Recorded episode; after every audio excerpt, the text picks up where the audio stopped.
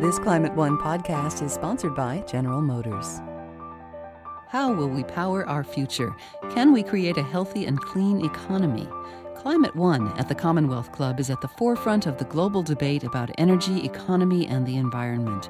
Bringing together the brightest and most provocative leaders of our time, Climate One is the place where big ideas get heard. With thoughtful and insightful discussions on policy, business, science, and culture, Climate One founder Greg Dalton gets to the heart of the matter. It's our future. It's time to come together. I'm Greg Dalton, and today on Climate One, we're bringing some much needed comic relief to the conversation about fossil fuels and carbon pollution. The facts are grim. Human addiction to oil and coal are causing increased severe weather, stress on water and food systems, and dying oceans. Over the next hour, we will talk about the story of our hot and crowded world while also sharing some laughs with our audience here at the Commonwealth Club in San Francisco. We begin with Yoram Bauman, a stand up economist and author of the new book, The Cartoon Guide to Climate Change. He has a PhD in economics and promises the presentation he's about to give won't make you yawn. Please welcome Yoram Bauman. Thank you very much. It's a pleasure to be with all of you tonight. My name is Yoram Bauman. I appear before you this evening, ladies and gentlemen, as the world's first and only stand up economist. Yeah, uh, thank, thank you. Uh, it's a niche market. Uh, I figure before I go any further, I should, uh, I should, I should show you my T-shirt. It's my, uh, my, it's my Enjoy Capitalism T-shirt, uh, made in China. If you look at the tag on the back, it's actually made out of 80% uh, cotton and 20% irony. It's dry clean only. I did, I did live in China. I figured if I was going to work on climate issues, I should learn something about China. So I finagled a position at a university in China and uh, lived, lived in Beijing for five months. Uh, and I lived in a housing complex in Beijing uh, that houses 400,000 people. Uh, and I was one of two non Chinese people who lived there.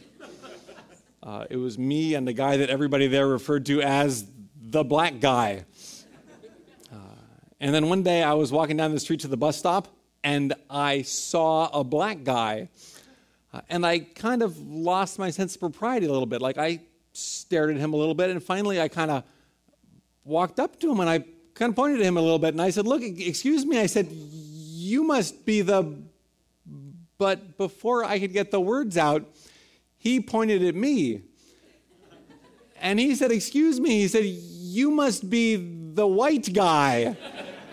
Like, sure enough, uh, he was the black guy, I was the white guy. Uh, he was there from Ghana, he was there on a scholarship. Super nice guy. We went to McDonald's, we had lunch. International sign of friendship. Uh, it's actually great to be back here in, in San Francisco. I went, I went to, I grew up in San Francisco, was born and raised here. My, my family still lives here. Uh, and I went to Lowell High School. I was one of the few, Lowell High School. I was, I was, I was one, of, one of the, one of the few white, white kids in, at Lowell High School. Um, so so that, that joke resonates with me. I tell that joke. I tell that joke partly because there's something, and we talk about this in the cartoon book a little bit. Uh, there's something, it's my own personal theory of the world that I'm very proud of. I call it the five Chinas theory of the world. And the five Chinas theory of the world says you can take world population, which is how many people? Seven billion people. You divide by five, you get 1.4 billion, which is approximately the population of China. Uh, so you can actually divide the world population up into five chunks of the size of China. So China, India is about the same size as China. Add up everybody else in developing Asia. So Indonesia, Bangladesh, Pakistan, the Philippines, Vietnam, put them all together about the same size as China. Uh, the rich world is the fourth China. So North America, Europe, Japan, uh, uh South Korea, a couple other countries. Put them all together about the same size as China. Uh, and then everybody else is principally Africa and South America. Uh, so if you think about the world as being divided up into five, these five groups of the size of China, um, if you look at world carbon emissions, at the start of this century, the rich world was responsible for about half of world CO2 emissions. And really, I think there are going to be two big stories of this century, and this is how we start out the cartoon book, is by saying that story number one for this century is going to be uh, looking at is going to be about economic growth and development, especially in poor countries in the world. We've seen this in China. Hopefully, we'll see this in uh, Africa and uh, India over the coming century. I think the other big story this century, though, is going to be dealing with the environmental impacts of dealing with 7 billion people growing to 9 or 11 billion people who are all trying to live the lifestyles uh, that we live. So, um, uh, so that's the five Chinas theory rule that I, that I talk about, and that's sort of why I think that, that climate change uh, turns out to be an important issue. So, what, what I've learned, I, I um, actually make a living doing stand up comedy about economics, believe it or not. Uh, my father doesn't believe it. Uh, but I do a lot of colleges and corporate events and, and, and things like this. Uh, and what I've learned is that if you talk to people, if you make people laugh for 45 minutes, then you can talk to them about sort of any, anything that you want for five or 10 minutes, and they'll be open to it. Uh, they won't necessarily agree with you. You know, it's not. I, I, one of the benefits of being an economist is you get the benefits of low expectations, right? so, uh, so a lot of it is about lowering expectations. Um, I, I, often say that uh, if you think about the way that economists sort of, the reason why economists are often optimists is that we have such low expectations for human behavior. You know, I mean, basically, if we see if we see two old ladies crossing the street, uh, and one of them gets has a thug come by and knock her down and take her purse, the economist is the person who says, "Hey, look, the other one made it." uh, so, um, uh, so having this sort of sense of sense of optimism and also the sense of low expectations, I don't think comedy is the sort of thing that you can you know convince uh, convince everybody that immediately that, for instance, carbon taxes, which, which is what I work on, is the, uh, uh, is the best policy in the world. But I think it opens doors. Um, and where I go from that is talking about this policy that, that, that I work on as, as an economist, uh, which is environmental tax reform. The idea that we should have higher taxes on things we want less of, uh, like carbon emissions, and then we can afford to have lower taxes on things we want more of, like jobs and income and savings and investment. Uh, and that's an idea that um, uh, economists across the political spectrum think is a pretty good idea. Uh, and this is where I find common ground, even with folks like George Will. Uh, so, George Will is a columnist for the Washington Post, pretty conservative fellow. He doesn't believe that humans are partly responsible for increasing uh, global temperatures. But, I, but he came to one of my classes a few years ago, and I asked him if he would support replacing part of the payroll tax, part of the employment tax in this country, with a carbon tax. And he said that he was all for it because he hates the payroll tax. and with unemployment at 6 or 7%, I hate the payroll tax. Right? And Al Gore hates the payroll tax. Al Gore says we should tax what we burn and not what we earn. So I asked George Will what he thought about the fact that he and Al Gore agreed on this particular issue. And George Will said, well, he said, uh, you know, a, a policy should not be held responsible for the people who believe in it. So, certainly, economists kind of across the political spectrum think that this is a pretty good idea, this sort of environmental tax reform idea. Uh, and it's an idea that, that um, uh, there's actually a place that's done this. So, I live in Seattle. Just to my north, the Canadian province of British Columbia has what many economists consider to be the best climate policy in the world, actually implemented by a right of center government that said, look, we want to do something about climate change, we want to be market friendly, we don't want to grow government. And they implemented this revenue neutral carbon tax. So, revenue neutral means all the money that comes in from the carbon tax is used to reduce personal and corporate income taxes in the province of British Columbia. There's an offset for low income households. Uh, really, a very smart policy. Uh, in my view, if you asked economists to design a climate policy, they would give you something very similar uh, to the BC carbon tax. So, I actually work in Washington State with a group that's called Carbon Washington. Our website is carbonwa.org. We're uh, running a 20, November 2016 ballot measure to bring a BC style carbon tax to Washington state. The basic idea being that um, uh, we're going to have a carbon tax, and the BC carbon tax is not nothing. It's, uh, pro, it's, it's $30 uh, per ton of CO2. So that's the equivalent of about 30 cents a gallon of gasoline, about 3 cents a kilowatt hour of coal fired power, half that for natural gas. So it's, it's not nothing. But they also have the lowest personal income tax rates in Canada. They have the lowest corporate income tax rates in the G8 group of rich democracies. So there's a payout on the other end through the economic benefits, not just the environmental benefits. And they also have environmental benefits. So since 2008, they've reduced carbon emissions um, uh, by maybe 10 or 15 percent, which is really a terrific start. So, what we're working on in Washington state is essentially to have a, a BC style carbon tax. So, again, fossil fuel prices are going to go up, but we're going to uh, reduce the state sales tax by a full percentage point which may or may not sound like all that much, but nickels and dimes add up over the course of the year. And basically, what it means is a couple hundred dollars a year more for fossil fuels and a couple hundred dollars less a year for everything else. Uh, and the, um, if you're interested in learning more, the website uh, for this group again is carbonwa.org. But the biggest challenge that we face, I think, in dealing with this is really is breaking through that initial skepticism, cynicism, opposition uh, that we face. I think that if we could actually convinced people that we were actually going to cut sales taxes, then they would be much more open to it. But there's a hesitancy that sort of says, no, I don't, uh, you know, I don't believe that you're going to do that. I don't believe the government is going to reduce sales taxes. And I think that's part of where, I think that's part of where comedy can come in. Um, so I, it, it's, it's because it's about establishing sort of a, a human relationship. Uh, and um, I often think of comedy as, I, I think of the, the carbon tax pitch that I, generally I do a, a an hour long routine and I'll, I'll, spend five or 10 minutes talking about, uh, about carbon pricing. And I think about it as sort of the pill that you put inside the ball of meat that you feed to the dog, right? Um, uh, it's not necessarily the favorite part of the routine. Uh, but they listen to it, and I, I, generally end my little climate change pitch that I give to them by telling them that I, that I will now go back to telling them jokes. Uh, and I thank them for putting up with uh, the, the, climate material. Uh, and I say that um, uh, you know, I, I, appreciate them, them, them putting up with it. Uh, although I, I, once did a show for a very conservative crowd in Minnesota, and this fellow came up to me at the end of my talk and said that the stuff I said about climate change was the funniest part of my whole routine. yes. And I think there's a little bit about, um, I think there's a little bit that sort of self deprecating that works. Uh, and, and maybe some of these last jokes will help express some of that. So uh, I will share with you some of my uh, you might be an economist if jokes. Uh, so you might, you might be an economist, if you're an expert on money, but you dress like a flood victim. Um, uh, you might be an economist uh, if you don't read human interest stories because they don't interest you. Um,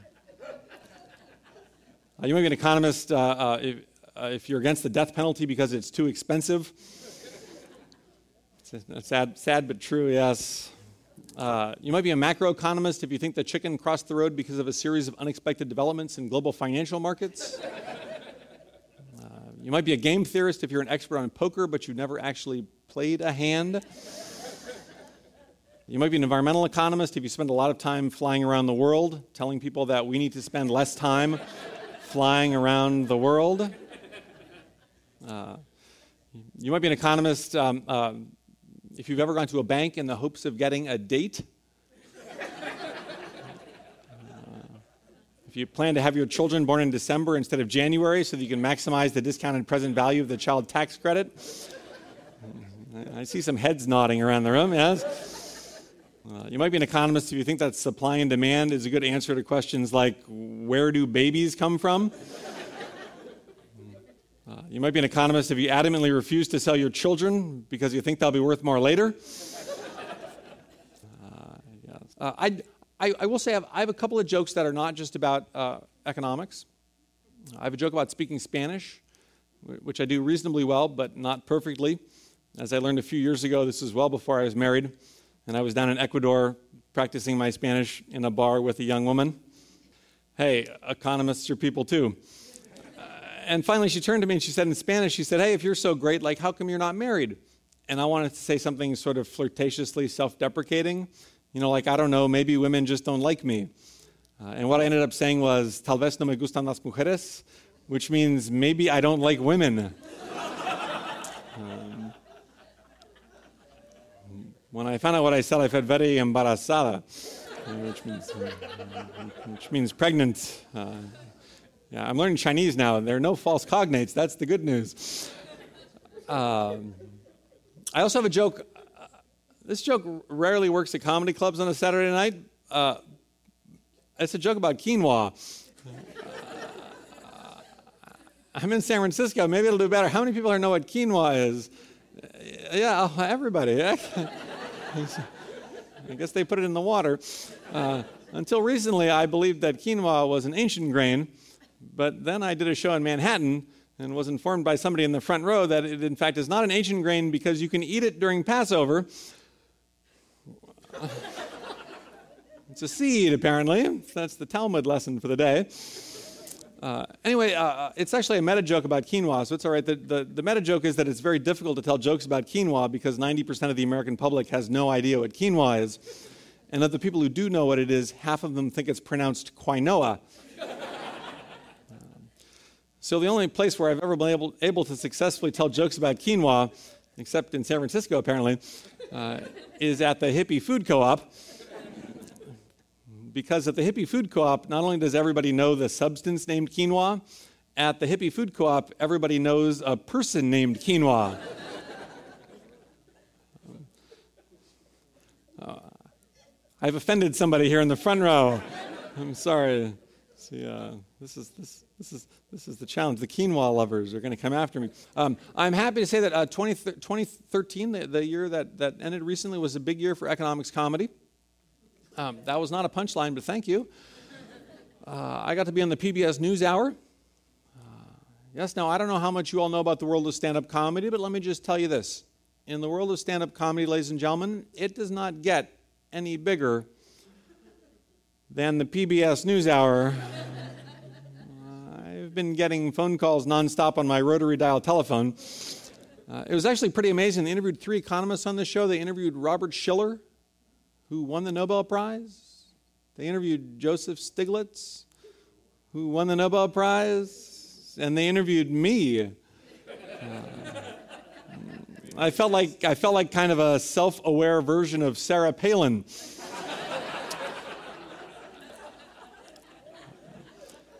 And what did they ask me? My moment of TV fame on the PBS NewsHour, they asked me if I'd ever bombed on stage. All right, now a couple of things about this. All right, first of all, I am not afraid of failure. I'm an economist. and secondly, I'm a professional comedian, right? So if a joke doesn't work, you just sort of keep throwing stuff out there until you find something that sticks, which is basically the same thing that the Fed and the Treasury have been doing for the last six or seven years. Uh, finally, I had to admit on the PBS NewsHour that, in fact, I had bombed on stage. Uh, the worst show I ever did was in October of 2008. You remember what was happening to the stock market and the global economy in October of 2008? Yeah, it looked like we were going back into the Great Depression. October of 2008, I did a show in Colorado Springs for a group of bankers.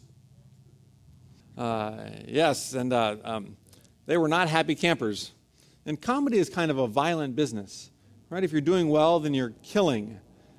Uh, if you're doing poorly, then you're bombing. Uh, and I totally bombed that show. And I actually spent a fair amount of time afterwards, sort of soul, soul searching, trying to figure out like where had I lost the audience, where you know where I lost the connection with this uh, audience of bankers in Colorado Springs in October of 2008. And I finally realized that I lost them on my opening line. And my opening line was, "Hey, how's it going?" yes. Uh, I've since then done a number of other shows for banks, and uh, they've gone much better, especially because I've learned an important lesson. I've learned to get paid in advance. Because uh, you never know whether the, the, you know, the bank is going to be there for you tomorrow. Uh, well, uh, maybe I should end with that, ladies and gentlemen. Uh, if you want to see more, my website is standupeconomist.com. I'm excited to, to join the rest of the conversation for the evening, and thank you all so much for coming out for the night.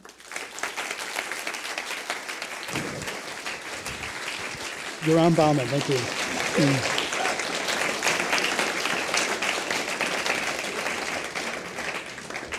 I'm Greg Dalton. We're talking about climate uh, comedy and economics at Climate One today, and my guests we're joined now by Jonah Sachs, CEO of Free Range, and they're one of the producers of the Story of Stuff series, very popular on the internet. And Yoram Bauman is the author of the cartoon introduction to climate change. Uh, Yoram, let's talk a little bit about the book. You start the book with there's two stories really in the 21st century. There's this very positive story of, of uh, healthy, wealthy people, 10 billion people, and then we'll get uh, Jonah in on this. But frame the, the book and so how it looks at those two overarching stories for the 21st century. Yeah, well, I think that the, the first story, the economic growth story, really is a very positive story. I mean, I think the, the best example I have of that is you look at China. So in 2006, China passed the U.S. Uh, as the number one source of CO2 emissions in the world. Um, uh, and a lot of that, I mean, China's been growing at 10% a year for 30 years, and, and having been there, you know, yes, they have some environmental problems, some other problems, but they've also experienced a great deal of uh, growth in living standards. And uh, I guess as an economist, I have to say, I, I, sort of hope that that wave of development continues in India and Africa and other places in the world where people don't have access to electricity, transportation, to the things that we sort of take for granted. But in a, so in 2006, China passed the US to be the number one CO2 emitter in the world. Roughly this year, next year, China will, will be at double US levels in terms of CO2. And even at double US levels, China has four times more people than the US does. So even at double US levels, China is at half our level per capita.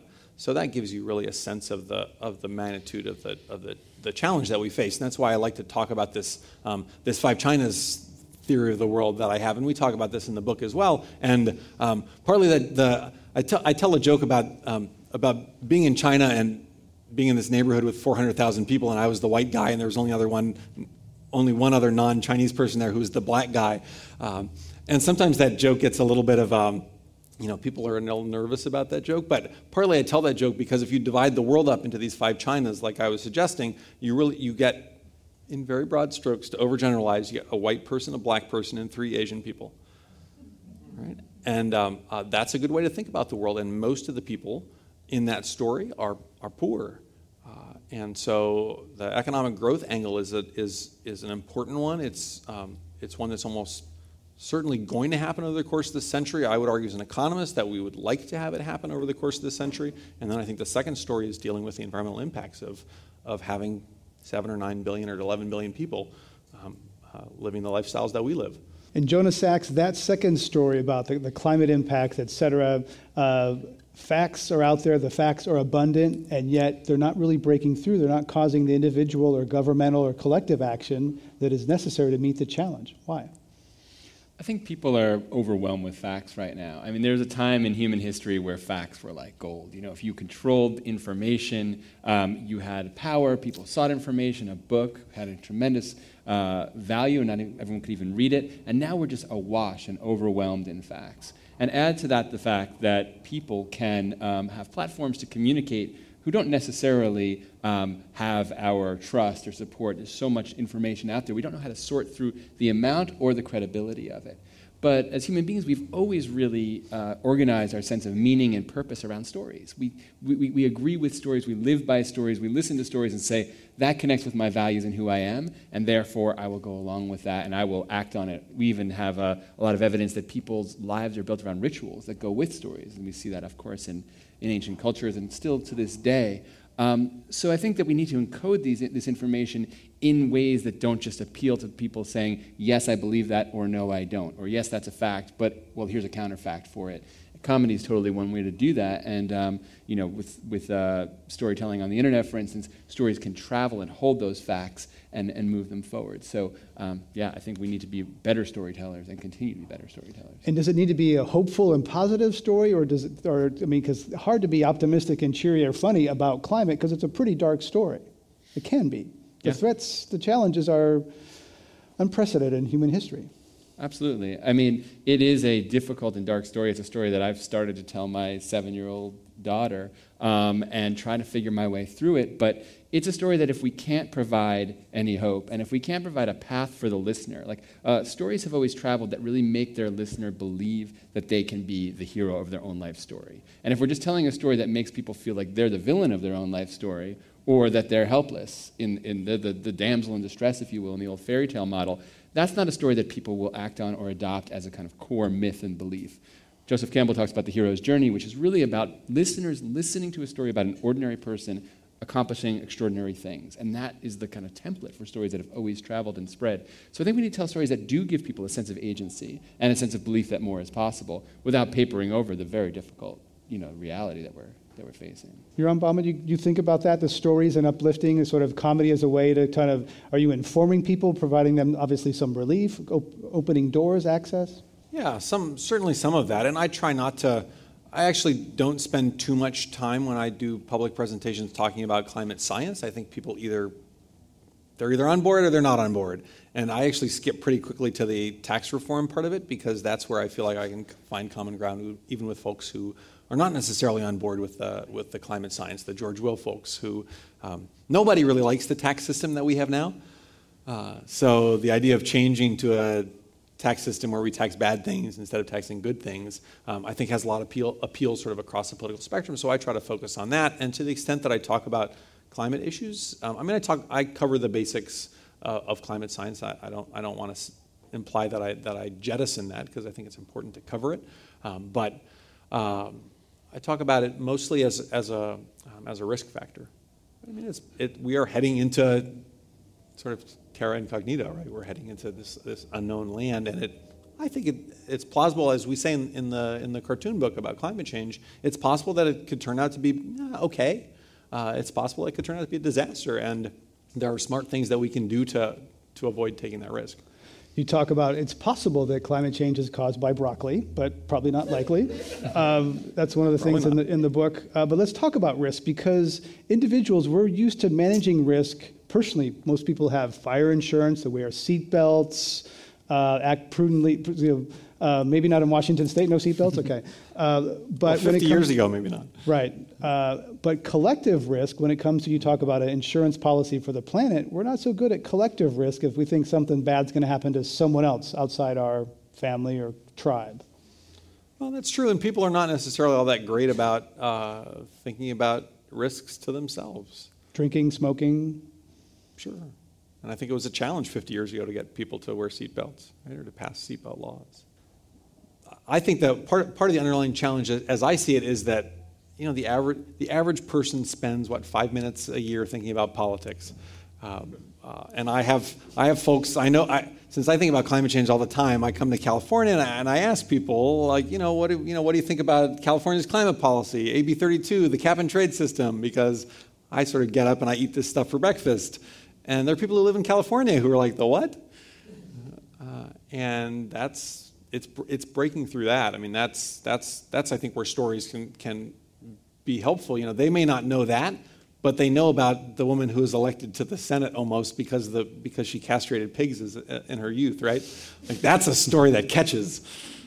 Well, this point that you're making about people thinking about politics for you know five minutes a year, uh, politics are also a place where we can think more broadly and we, where our minds shift into thinking about the future and thinking about the kind of world we want. Whereas you know day to day, it's very difficult to make decisions, to, to break habits, and to uh, make positive decisions, especially if you think your individual actions won't make a huge difference.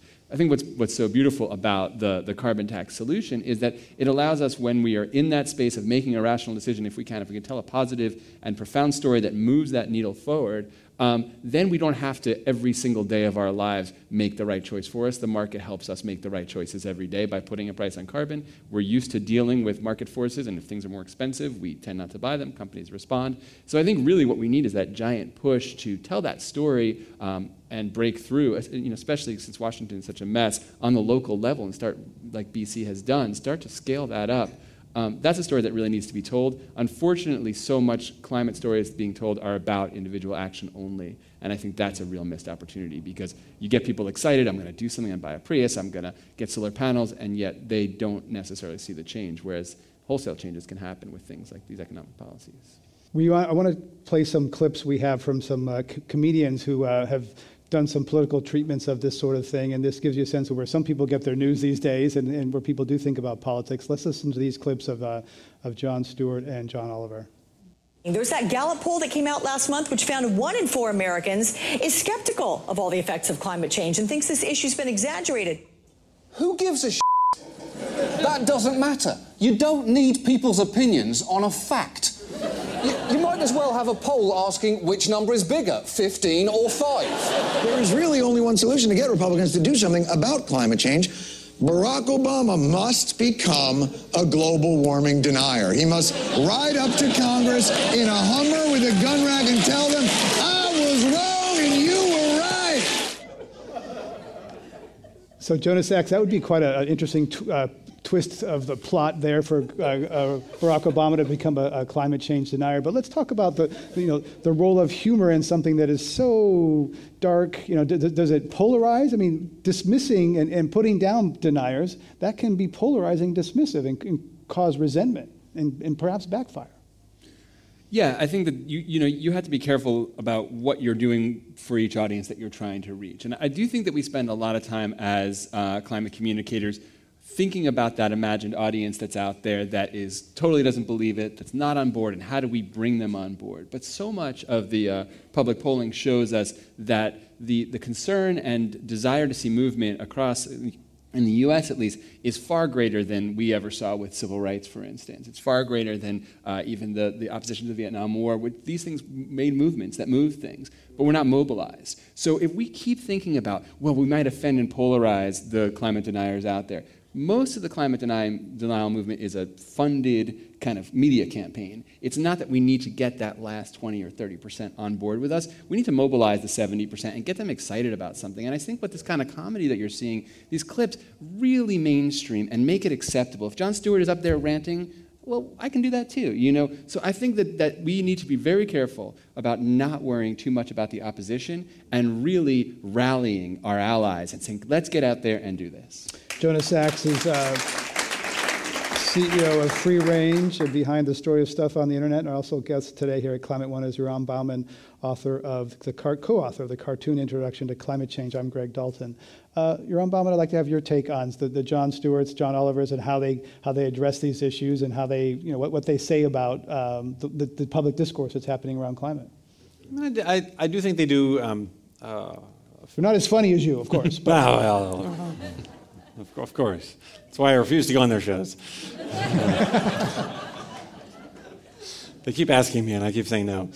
Uh, I, I, do. I mean, I think what they do actually is fairly polarizing, but I think, like what Jonah said, it's, it, it's probably not that not that important. I mean, the people that are being polarized off to the negative side are people that you're probably not going to pick up anyway, and ultimately are not. I mean, the people you want to reach are the people who uh, spend five minutes a year thinking about politics, right? Who think about they live in, in, a, in you know, they think about how does this going to affect me and my family and my sort of, you know, my immediate future. They're not, they're not thinking about climate change every day, um, and it's hard. It's when, when you're in the climate world, it's easy to think that everybody in the world thinks about climate all the time, either yes or deny or whatever. But the vast majority of people just don't think about climate change. They don't think about taxes either, which blows my mind. uh, but it's true. Uh, so what do you, what do, so what do you say at a, at a family event where you, you meet someone who doesn't live and breathe this uh, every day? Do you go to sort of the hope and opportunity story? Do you go to the fear, like worry about your grandchildren? And how do you engage with someone uh, that doesn't spend that much time thinking about it? They heard about it, but think, oh, it's far away in time and space. Well, I think that um, I think part of the opposition to it, part of the pushback from it, is this idea that oh, if I acknowledge it's a problem, then we're going to have to do something about it, and doing something about it is going to be very costly to me, to my family, to my community, and uh, that's why I tend to focus, especially as an economist, on the well, we can do something about this without all having to, you know, wear disposable underwear all the time. Uh, right? Like there's this idea that we're going to have to go live on communes or, or well, stop live, flying on airplanes. Or, or worse, live like Europeans. Oh, right? terrible. Uh, so it's not, you know, we can, we can do things about, uh, we, we can do things about, about climate change like British Columbia has done with tax reform that I'm not saying that the people in British Columbia are, uh, they're not excited about their tax system. They're not like, yeah, I've been there. They don't say like we have the best tax system in the world and we're thrilled with it. So it's not like an I'm going to Disneyland kind of story. It's uh, it's an I went to the dentist and everything's okay. And I think that's the most that you can expect. But I think showing them that look, there's something that we can do about it that's tangible, that's going to address the problem, and that's not going to require like this massive change in everything that you do. You don't have to stop taking showers except for twice a week. Uh, um, let me ask you a question about that. If I Jonah Sachs? Um, yeah, so uh, I work on communications and how to package things. I don't work on the numbers, and you're, you're really looking at the numbers there. I mean, I've worked on a lot of campaigns to say climate change is an opportunity. This can be great for the economy and great for innovation. And yet we have a, an economy, a global economy that is completely run on the incredible power of fossil fuels to produce energy. Is it, are you saying that there are policies that we can put in place that will allow us to transition and solve this problem without making sacrifices? I think there are things that we can do that will be low cost, but um, some people might argue that they're, that they're no cost. Uh, but certainly things that, that um, um, it's not going to it, it's not going to mean massive changes in standard of living for most people. British Columbia has a carbon tax. They've reduced personal income taxes. They've reduced carbon emissions by 10 or 15 percent. Uh, I don't know if anybody here saw the Olympics, but they're okay. Uh, and I think, and you could do the same thing elsewhere. I mean, California has a cap and trade system. It hasn't fallen into the ocean. Although we do, we need to, we need to reduce 80%, not 10 to 15, right? Uh, by 2050. Uh, that's, that's a long time from now. So, Jonah Sachs, are you implying that you think sacrifice is in order and we're not just owning up to that? We're not confronting the fact that there's no painless way. We're, we're, kind, of, we're kind of out of shape and overweight, and there's no way to avoid a little uh, pain and sweat to get out of this? I'm, I'm just taking advantage of the fact that I'm sitting next to an economist who knows a lot more than I do. I'm not implying anything. But I do think that this, this question of what of economic growth and what economic growth means and the the, the ongoing push to, to grow, um, especially in the developed world, um, is something that we have to confront. You know, can we continue to fly around the world? Can we continue to have um, all the amenities of really cheap energy uh, in our lifetimes? My, my sense is that as the that that making that individual choice to no longer get on an airplane ever is very painful. But, as, but if society transitions so that becomes a quite expensive thing, thanks to, you know, because we can't transition fast enough to alternative fuels, and people are just doing it less, and we're all doing it less, I don't think that's going to be terribly painful in, it, in itself. So I think that we can still live fulfilling and wonderful lives, and material, uh, material use does not actually predict a happier life. But we actually need to confront these issues, and we can't necessarily continue to grow our footprints while somehow just reducing our energy. I mean, the, you'll be very familiar with this, Yoram Bauman. Uh, the Club of Rome in the 70s said there are limits to growth, and people have, have uh, derided them for saying, look, they, they missed the Green Revolution and agriculture, et cetera, but they might have been on target, but just off by a few decades. There are some people out there who are questioning this inevitable quarterly compounded growth and where that leads. Uh, in terms of resource extraction and, and 10 billion people living like everyone in this room listening to this, uh, the math doesn't add up. Uh, I suppose that's a possibility. I mean, you bring up the Club of Rome, and I think the Club of Rome has actually been that that whole issue has, has, has not been great for the environmental movement. I mean, I give lots of talks to fairly conservative audiences, and, and uh, they say, yeah, you care about climate change, but 20 years ago you were talking about how we were going to run out of oil. Well, it turns out we're not running out of oil. No, we're not. Right? Like, uh, no time soon either. No, I don't spend my time worrying about running out of oil. I spend my time worrying about not running out of oil. Uh, but the, the, the, fish in the ocean are a different story. Uh, there are there are resources that are hitting some real limits: arable land, water, etc. Um, you could have you could you can have discussions about those. I tend to be actually, I'm a fairly neoclassical economist. I tend to be more on the Julian Simon side of that debate than the Paul Ehrlich side of the debate, to be, to be perfectly honest. Um, and I think that um, if tackling climate change is going to require not flying on airplanes, that's, that's a long way from where we are now.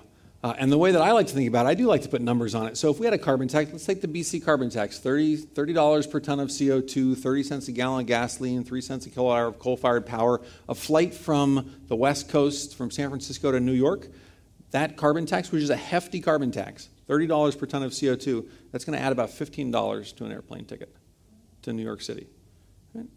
That is not the end of the world, people right? And it is going to change behavior in important ways. And if we continue that for the next 40 years, it's going to accomplish a lot.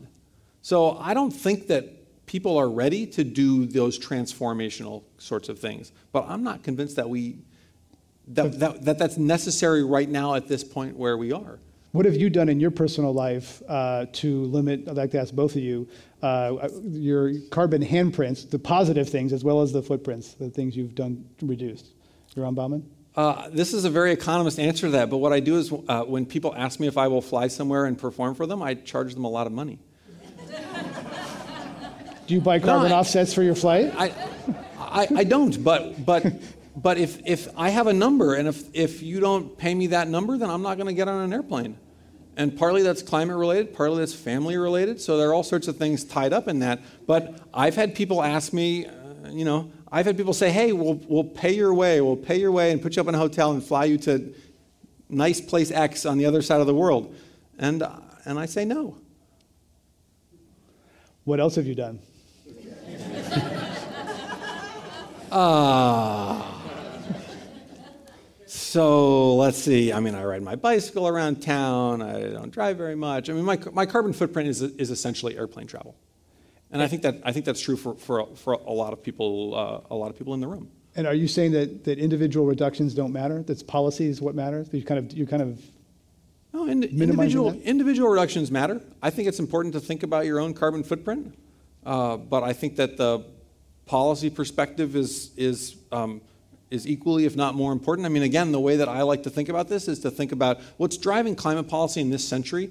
What's going to, what, what, what is going to determine the, the end result in this century is not what we do in this country, but what happens in China and India and Africa. So, the best story that I can tell you about that, that has sort of a happy ending, is that we develop, um, if we work really hard, and this is why I work on carbon taxes, if we incentivize the private sector, perhaps some public sector R&D, to drive the price of renewable energies and technologies down below the price of fossil fuels, then we've, then we've won.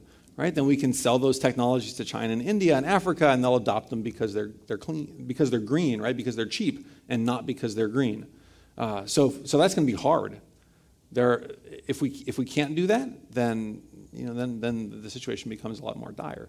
Jonah Sachs, personal action to address your carbon footprint? Yeah, well, let me, I'll list the things that I've done personally but I, to, to reduce it. And I'll say first that those things I see as largely symbolic because I, think, I believe that those are ways of me declaring allegiance with this movement and, and making that everyday, everyday uh, commitment. So I, I don't eat meat. I have solar panels on my house. Um, I live two miles from work, and so I can walk and bike most of the time. Um, and those are sort of the main things that I do that remind me every day that I'm part of this movement. I don't actually think it's making any difference uh, right this minute. But what I do do that I think makes a huge difference, or I hope to, is, is that I devoted my life's work to finding the right ways to communicate. So that, that's my gift, and that what I do well um, is I help translate messages into stories that compel people and go viral on the internet and change people's minds. And so I've helped like reach a million and a half kids with a climate change assembly um, by doing the creative work on it. But that's what I can offer, and I think that's where the big impact is by building political will and social will and cultural will. And I think that everyone can ask themselves without obsessing so much about should I take that flight or not, or should I eat meat or not. Those are ways that we express our allegiance. The real way is not by denying ourselves; it's really by bringing forth our individual gifts to being part of this movement. And for some people, that might just mean, um, you know, providing a place to stay for, for activists who are working on, a, on, an issue. And for other people, that might mean using your art. It might mean using your voice. It might mean using your power as a teacher. It might mean having difficult conversations with people who know you and trust you. That's the most important thing we can do is, is the positive stuff. The, the, the reduction stuff is, again, just, just a way of really being part of it, I, I believe. I think it's being part of it. I mean, I have electric car, uh, solar on the roof, uh, but I think that also having solar on the roof and having electric car is helping create markets and buying down the price of technology. And part of this, the, establishing a new social and behavioral norm for electric cars uh, and, and, and solar power does sort of send a social signal, a market signal. I'd like to have Yoram Bauman, if that has any resonance as an economist, uh, that my dollars and other people's dollars are helping to support markets of these new things. Uh, sure, every dollar helps. Individual behavior is uh, contributes, right? Like every, it's it's a drop in the bucket, but lots of lots, lots of, drops of drops add up to a bucket, it. right? So. So I, I think it's valuable to look at your own life and think about what you do, and I think mostly it's just a matter of being conscious of it. Right? And, and trying to be aware of the fact that the things that we do in our lives involve burning fossil fuels and that we should try to burn less of them. And can we, you know, think of good ways to do that? Um, but I definitely think that the policy and the, the, aspect of it is important. The big levers of the policy. We're talking about uh, comedy and climate change at Climate One. I'm Greg Dalton, and my guests are Jonah Sachs, CEO of Free Range and Advertising Studio, and Yoram Bauman, author of The Cartoon Introduction to Climate Change. Let's go to our audience questions. Welcome to Climate One my question is about humor. Humor is a great way of, uh, of course, getting truth across. So I'm curious in, in being a climate comic of sorts, what's the truth that you know that's hardest to get across with humor? You know, of the various truths we're trying to get across, which is the most difficult or which is the easiest to get across with humor? Which is the one you're struggling with the most? Wow. It reminds me of this question that a fellow asked me in China. I did a talk at a Chinese university, and this there was Q&A afterwards, and this student got up and he said, what part of the Chinese economy impresses you the most? and I said, it's so hard to choose. I can't pick just one. Uh, so there's, there's, uh, there's lots of things that are, that are hard to convey. Um, if I were to pick one thing, um, man, cap and trade. cap and trade is hard. I mean, I think part of that is just that wrapping your brain around how that policy works is, is, uh, is challenging. And, and I actually think that that's partly, um, that's partly a challenge and it's actually partly a benefit. Uh, right? So I work on carbon taxes, and people say, oh, you could never get a carbon tax because it has the word tax in it. Right? And people are going to realize that you're going to raise the price of fossil fuels, and then they'll never vote for something like that. And cap and trade essentially sort of does the same thing through the back door, but you don't have to use the word tax. So the fact that it's opaque is actually potentially a political advantage. Uh, notice that I'm not really answering the question, but uh, I'm saying interesting things, so hopefully that will make up for it. Let's have our next audience question. Welcome. Hello, my name is Seamus Thornton, and my question is regarding uh, offsets like uh, TerraPass.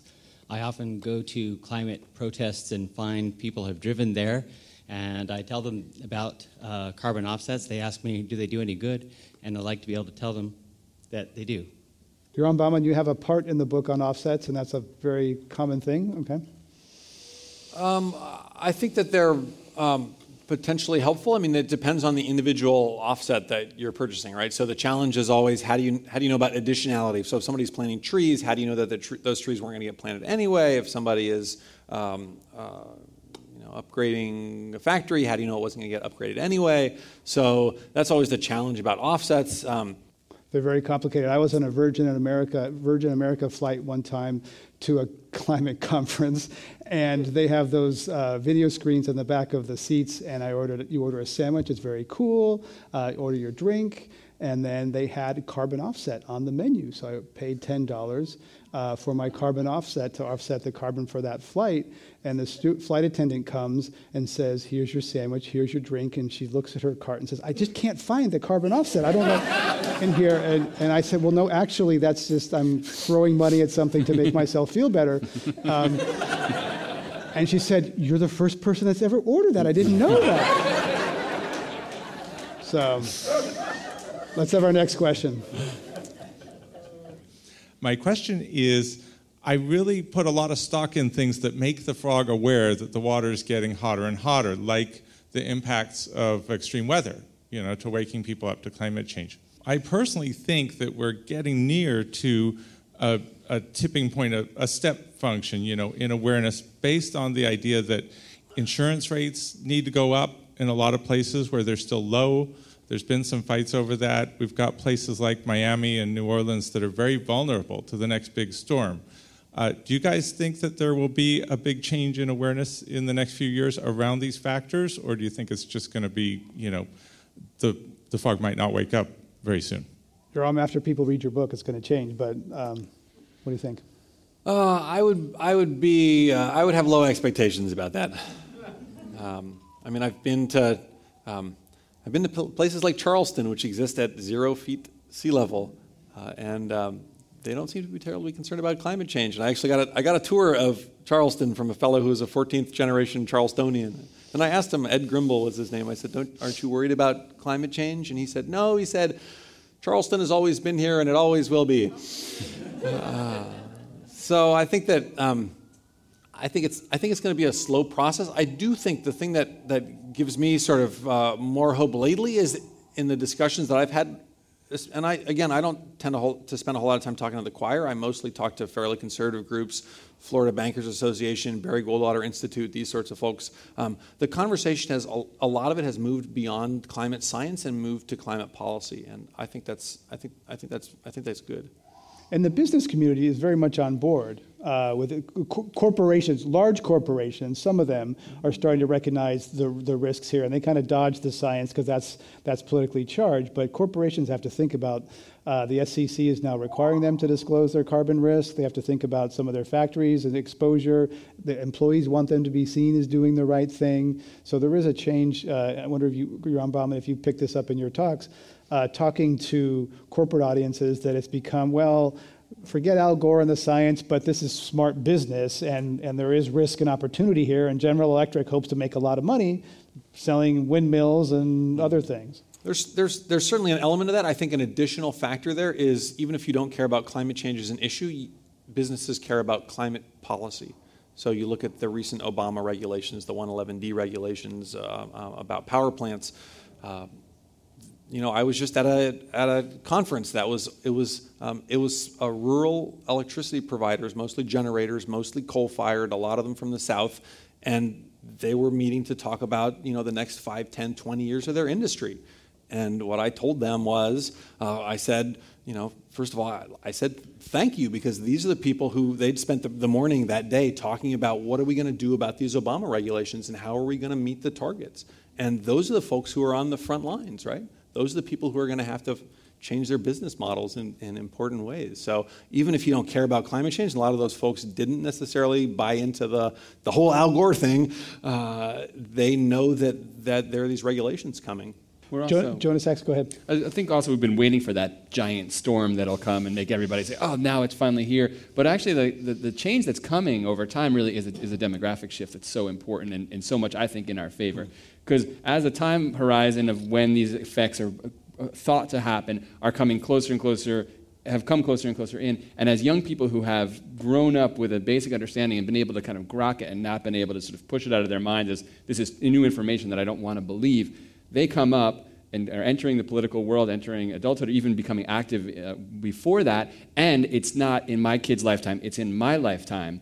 That's having an enormous impact. Because even saying, well, I care about my kids is harder for people to really act on that I care about myself. So just like we see with same sex marriage, the aging out of people who couldn't even think what that was happened actually quite quickly. And that's a big part of this great communications around it. There was all kinds of shifts in culture, but really it was about people, young people coming up who had always just assumed that this was okay. And I think with climate change, that's really on our side. What's not on our side is money and politics and all the other stuff. But um, John, the, the John Oliver piece that we, we heard a little bit of, he says it's pretty clear we can't be trusted with the future tense because you know that you know protecting grandchildren uh, doesn't motivate people. But but Yoram Bauman, you had an experience at the American Enterprise Institute and one conservative group where some of the younger people, like Jonah was just saying, they're more concerned than the old guard conservatives. Is that right? Uh, I think that they uh, younger folks are, are uh, certainly a little, a little more in tuned. Um, I think that especially the older folks who have lived through the Simon Ehrlich debate and you know the the we're running out of fossil fuels argument. Um, there are folks who have they're jaded on one side or another the argument, and the the younger folks I think are, are potentially a little more open minded. But I think everybody um, the the the benefit about the older folks is is I think that they're ready to talk about policy issues. They're ready to talk about okay, what are the economics of this, and and is it going to work out? And I think if it pencils out, then I think you know, they'll, they'll, they'll be able to, to, to join in. We had Steve Schmidt, uh, John McCain's presidential uh, campaign manager here uh, last year, and he said that basically the, the, deniers would die off, basically, and the younger people would be more op- open to it. Uh, let's have our next question at Climate One. Uh, Peter Joseph from Citizens Climate Lobby. I think part of the problem is we need to change the, the, the frame of a tax. And uh, CCL has just uh, done a study that shows that if all the tax revenue is returned to households, it actually stimulates the economy. GDP goes up, employment goes up, all kinds of really good things happen. So, as George Shultz says, it's not a tax if the government doesn't keep the money. And so, a revenue neutral carbon tax is a completely different frame than any old tax. So, I'm really hoping you can work that into your, uh, your cartoon book and your oh, it's in there. Believe me, when you buy it, you'll video, know it's in there.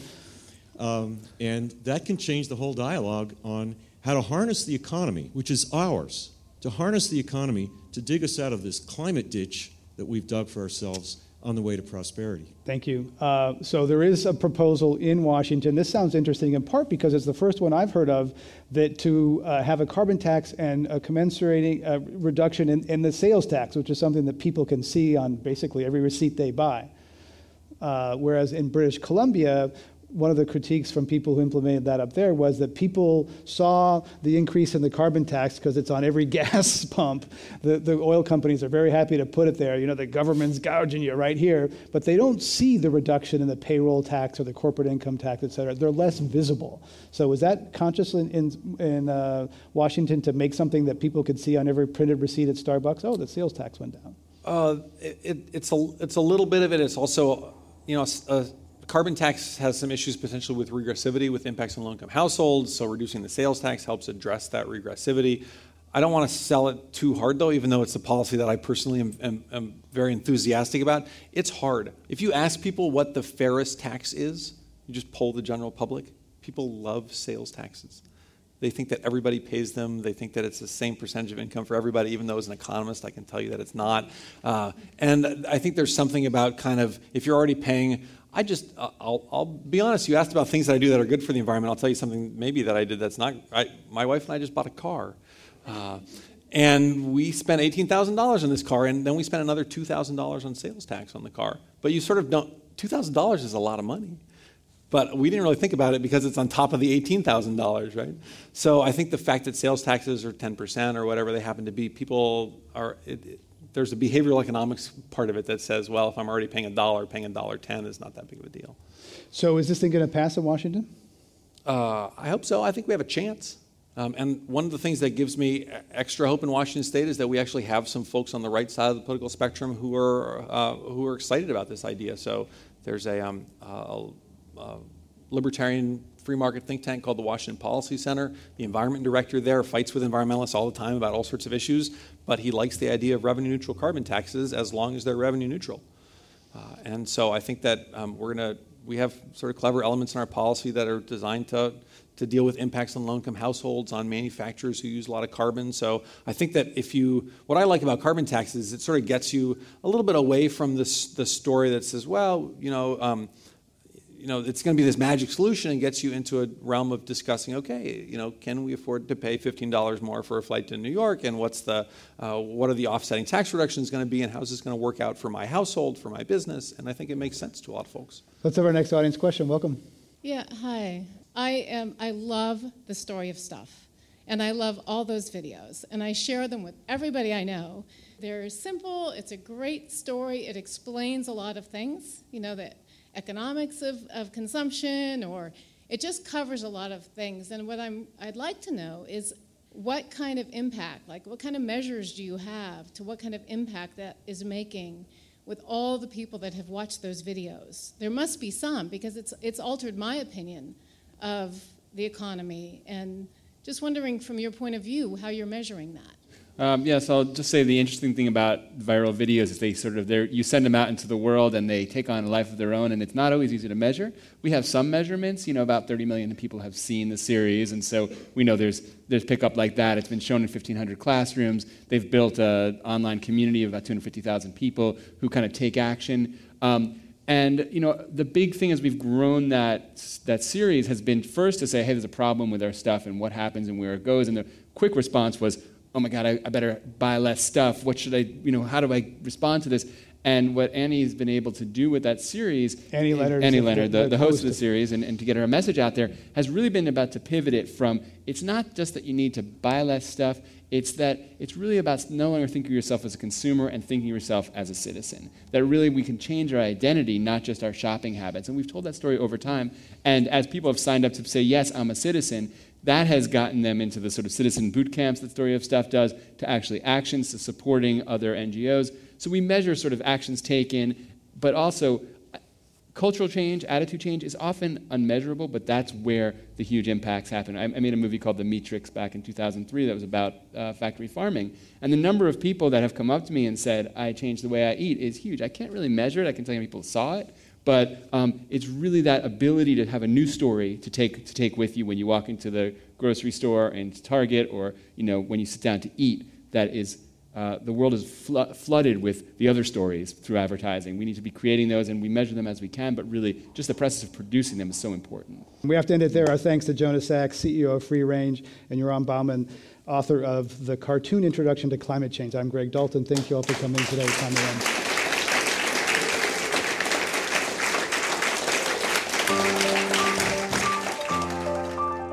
Climate One is the sustainability initiative at the Commonwealth Club of California, a nonprofit and nonpartisan organization.